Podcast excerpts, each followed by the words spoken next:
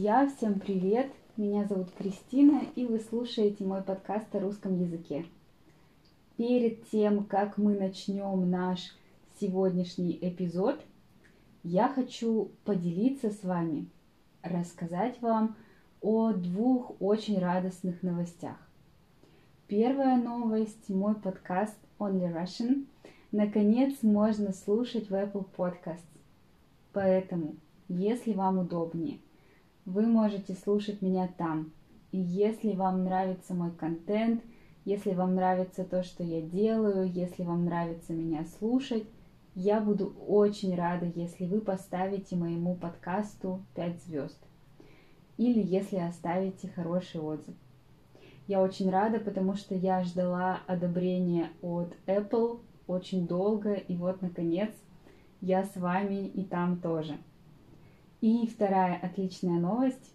Теперь у моего подкаста есть инстаграм-аккаунт.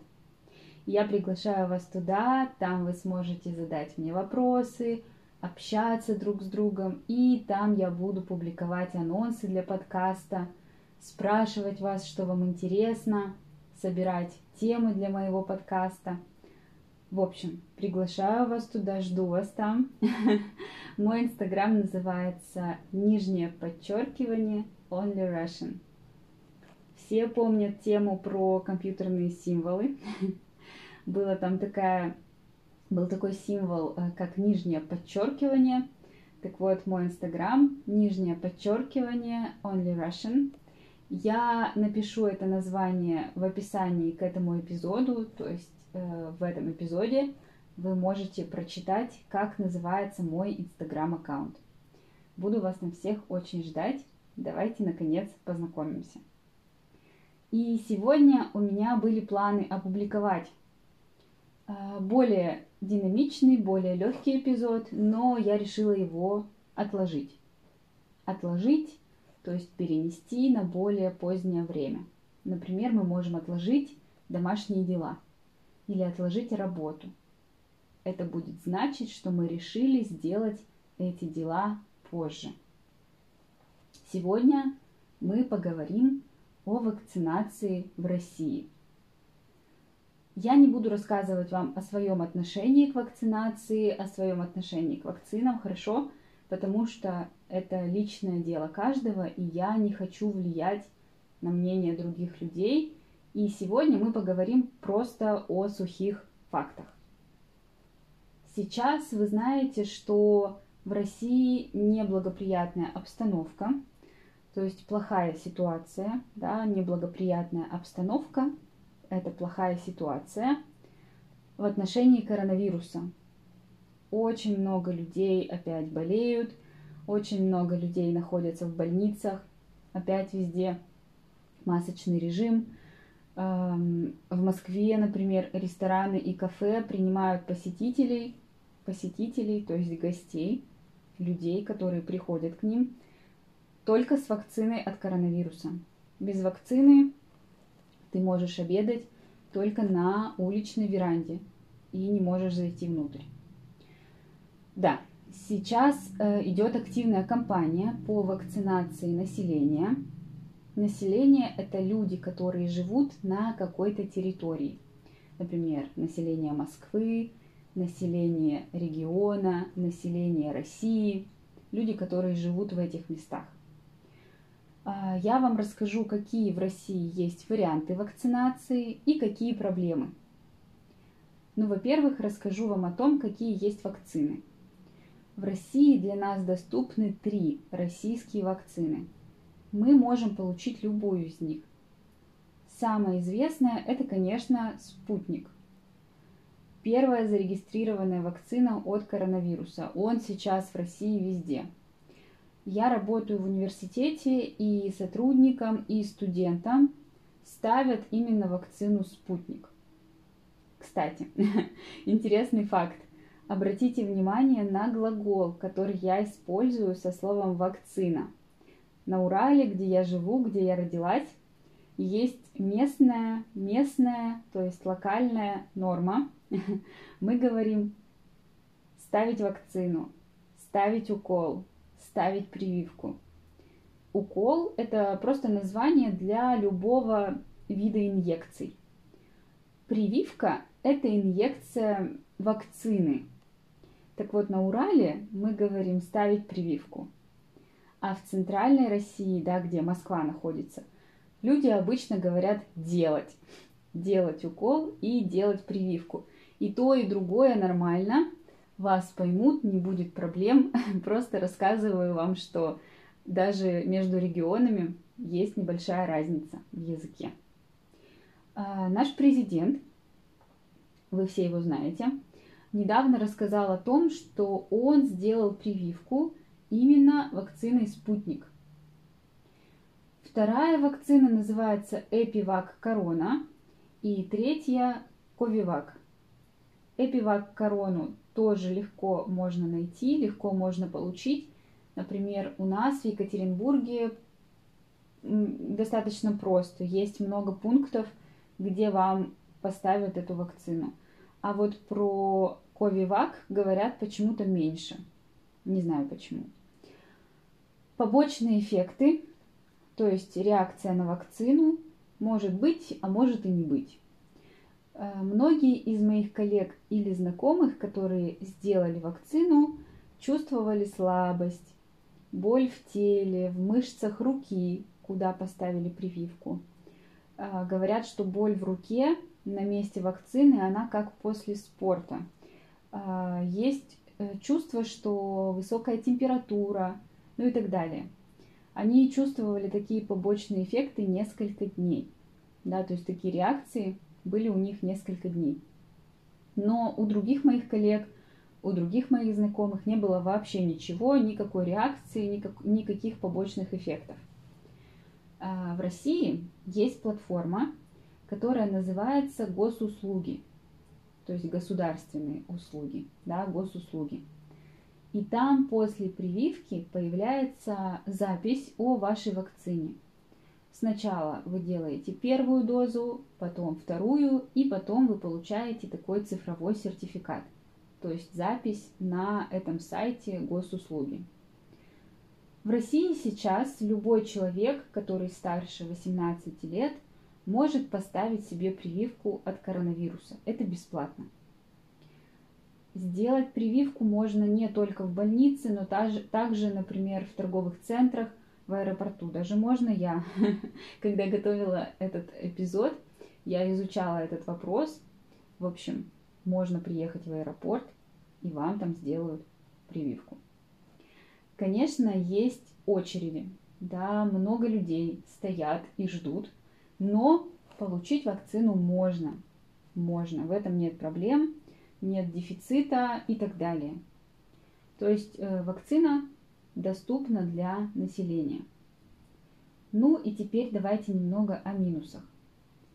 Во-первых, для россиян доступны только российские вакцины.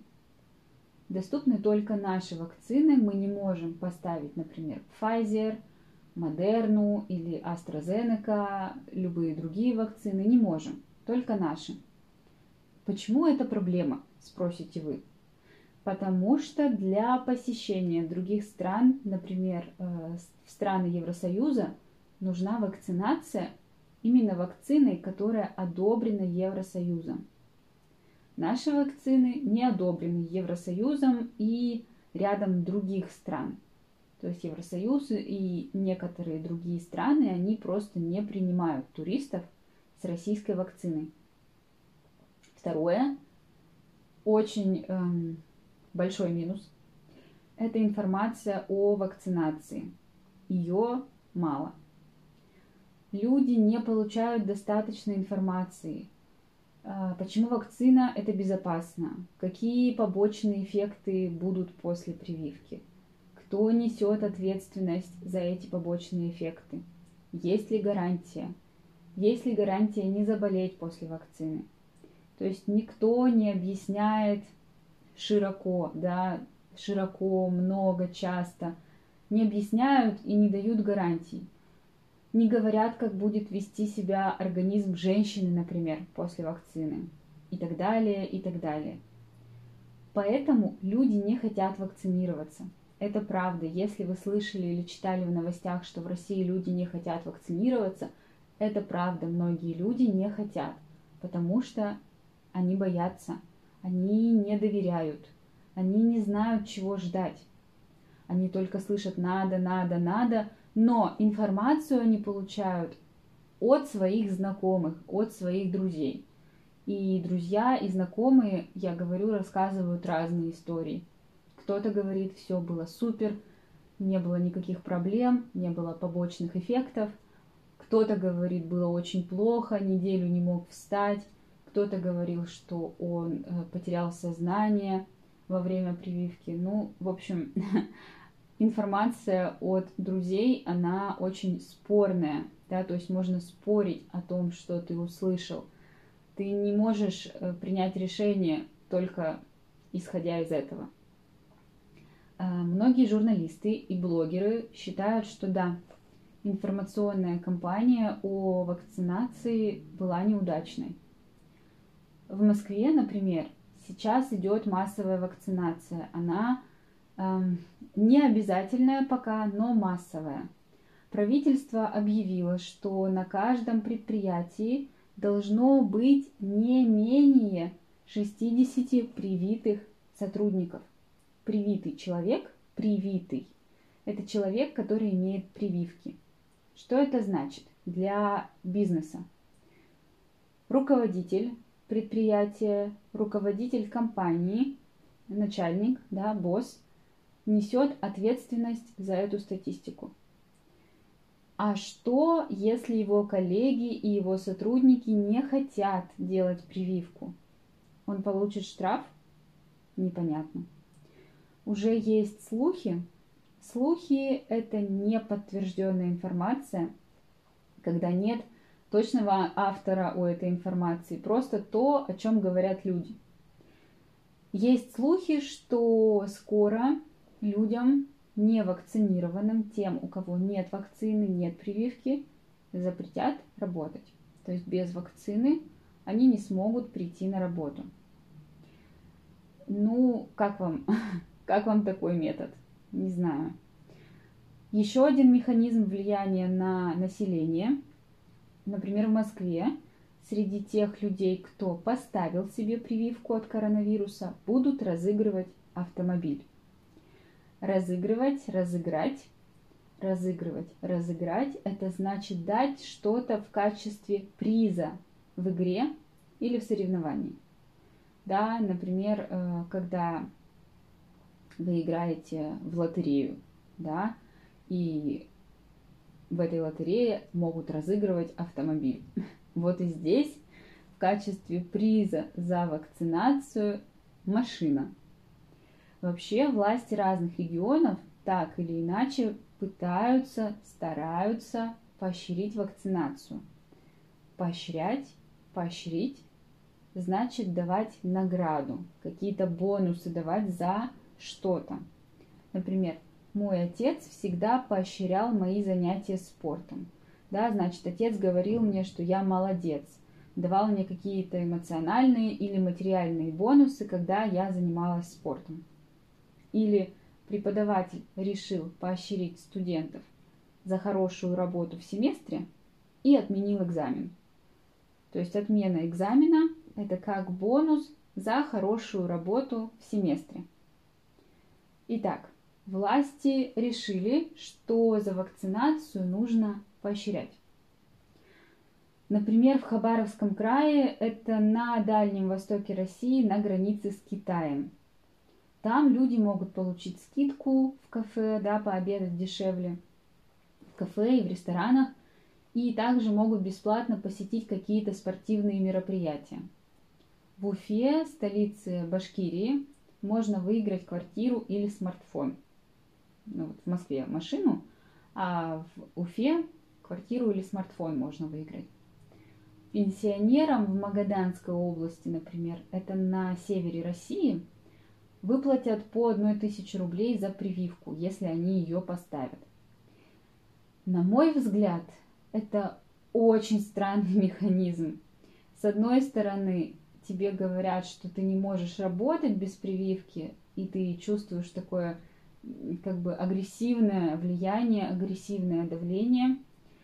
С другой стороны, тебе обещают, что ты можешь получить что-то, да, можешь получить что-то как приз, как награду, как бонус за эту прививку. Я не знаю. Мне кажется, что самый хороший метод для массовой вакцинации – это давать людям больше информации.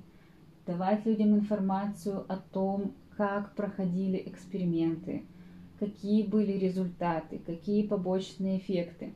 Давать людям уверенность, давать людям безопасность, а не разыгрывать машины или какие-то бонусы. Приходите ко мне в инстаграм аккаунт, давайте об этом поговорим. Напишите, что вы об этом думаете, согласны вы со мной или не согласны.